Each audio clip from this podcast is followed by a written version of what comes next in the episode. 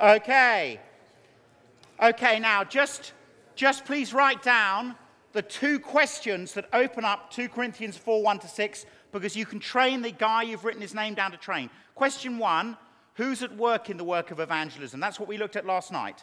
And we dig out, we preach Christ, God opens blind eyes. So that's your first question to write down when you train other people. So you read through the passage, and you say, Who's at work in the work of evangelism? And you let them dig that out. Okay, have we got that question down?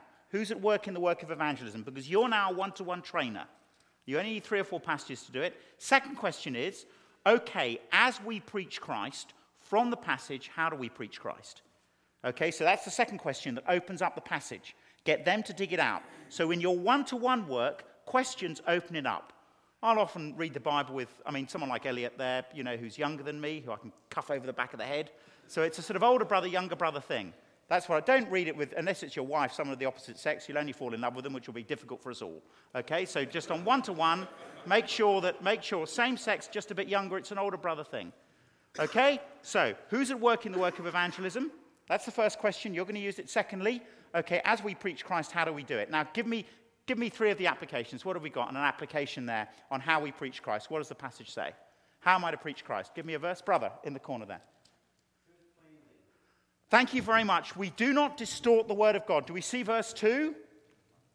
We, we, rather, we've renounced secret and shameful ways. We don't use deception, nor do we distort the word of God. Now, in terms of distortion of the word of God, there is a false gospel in the land. And the false gospel is this Oh Lord, my life is empty, fill me. You listen to preaching all the time, it's, Oh Lord, my life is empty, fill me. The real gospel is, Oh Lord, I'm an offense to you, rescue me. So we just got to get clear on that. The real gospel is, and people distort the word of God because they don't want to be unpopular. And there are two things that are at the center of uh, uh, oh, Lord, uh, oh, Lord, I'm an offense to you, rescue me. There are two things, and we've got to keep crossing the pain line in order to evangelize faithfully. The first is we've got to talk about wrath, wrath, wrath. Is that right? How do you pronounce it here? Wrath? Wrath. And the second is repentance. Those are the two things we've got to talk to people about. So, two R's wrath and repentance. Write them down. That's helpful. Okay? Now, what is God's wrath? God's wrath, God's wrath is his settled, controlled, personal hostility to evil. Now, coming back to the, the, the, the course that Mike mentioned, um, uh, uh, what we're saying is, what we're saying to people from weeks two to seven on the course as they come is, you are not good people going to heaven, you're sinners going to hell. And they've got to make the move to see that. So as they come on the course, they think they're good people going to heaven because they're better than the murderers on the telly. But they're not good people going to heaven, they're sinners going to hell. Billy Graham says it's not getting people saved that's the problem, it's getting them lost. Amen. They've got to see what's wrong. That's right. So that's the first thing. We've got to communicate that clearly. And what is repentance? Here's repentance. Okay, please jot this down. It's so important. Repentance means that I am now for what Jesus is for and I'm against what Jesus is against. That's repentance. Whatever Jesus is for, I'm for. Whatever he's against, I'm against. So I absolutely attach repenting to the person of Jesus. I trust him to lead me. And if Jesus says, which he does, homosexuality is wrong, then it's wrong. That's all. I just trust him to lead me. If Jesus says the wrath of God is coming because of our sin, then the wrath of God is coming because of our sin. And I change my mind, I turn around and change my mind because I'm now following and submitting to the Lord Jesus. So, wrath and repentance, the two things I've got to teach. And we don't distort the word of God, we teach that. And uh, on the Christianity Explored course, we spend now, certainly in the new material, the whole of the day away uh, before people are asked to become Christians. Um, the whole day away is about counting, counting the cost. So, you know, what does it mean to become a Christian? We are praying God will regenerate their hearts, but we have to clearly present the cost of following Jesus. So that's the first thing. What else have we got here in this passage? What else have we got here as we look down in terms of, um, uh, in terms of how we're to preach Christ? We've got, to, we've got to teach faithfully. What else have we got to do? Hopefully. Yeah, we don't lose heart. Don't lose your courage. Keep, don't lose heart means don't lose courage. Why shouldn't I lose courage? Well, not least because, verse 6, God's done the miracle in me. If God's done the miracle in me and led me to faith, He can lead them to faith. So don't lose heart. This is who God is. Keep saying it. Don't change the message. Anything else we've got to be hopeful? What else have we got? What does verse 6 tell me? Whose department is the results department according to verse 6? It's God's department. But when I go and take a mission in England, and I get back from the mission, what's the first question I'm always asked at the end of a mission? How many? What should you ask me from verse 5? What question should you ask me in verse 5 at the end of a mission? Rico, did you preach Christ? You know, I was, I was uh, saying to Terry, the pastor here, and um, uh, the teaching pastor, and, and, some of the elders last night, I went round some, um, you know, we're always trying to raise money to fund Christianity Explored, and I went round some of these trusts. And, they, and the question they kept asking me, these trusts, when I was trying to get some money, they kept on saying, How many have been converted? And I said, I don't know. And they said, No, no, you've got to give us the metrics on how many, or we won't give you any money. I said, Well, don't give me any money then. I'm going, because that's not my department.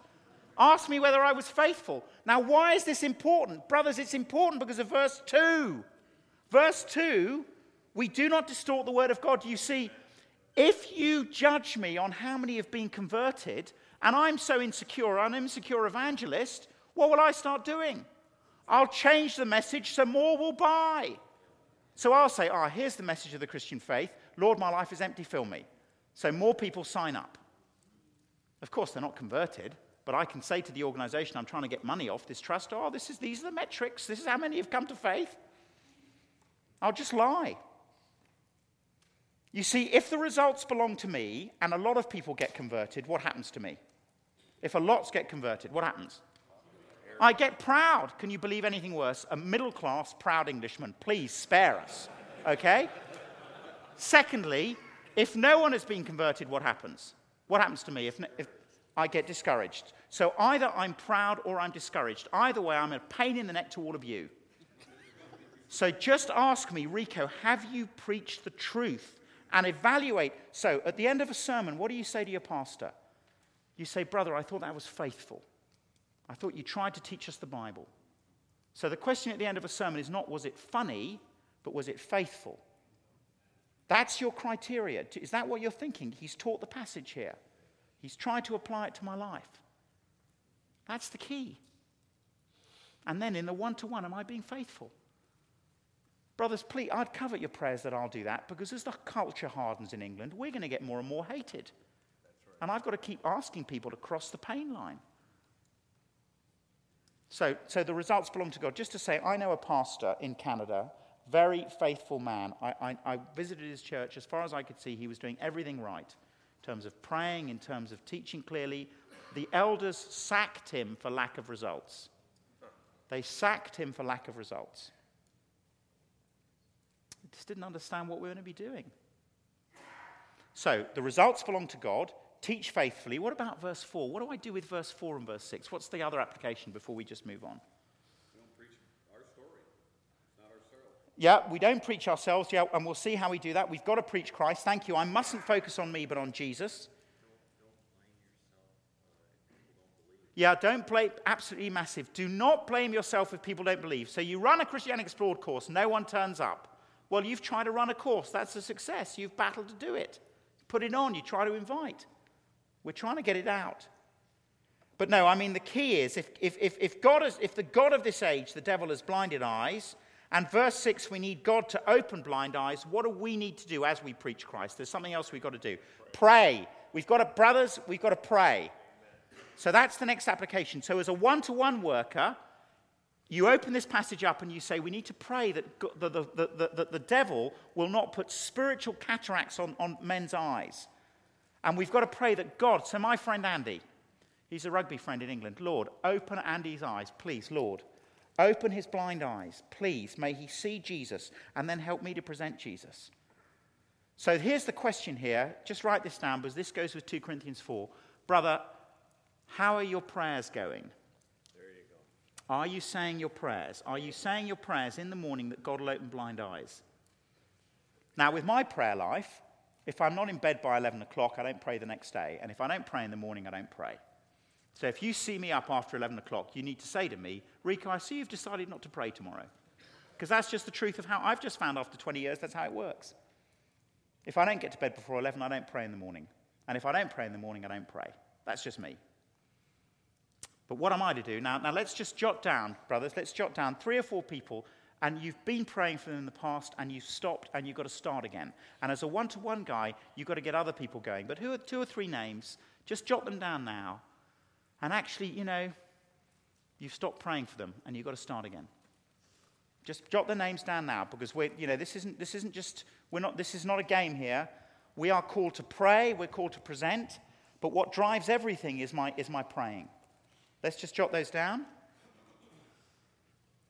And let's just have a, a, a just a, a, minute now. Just, just turn to the person next to you and just pray for those three names. Just, just say, Here are three names, Lord, open their eyes. Let's just do that for a minute to put that in place, then we'll move on. Okay? Over to you. Let's just have that little moment of prayer. Okay? Just turn across and say, I just want to pray that God will open these people's eyes.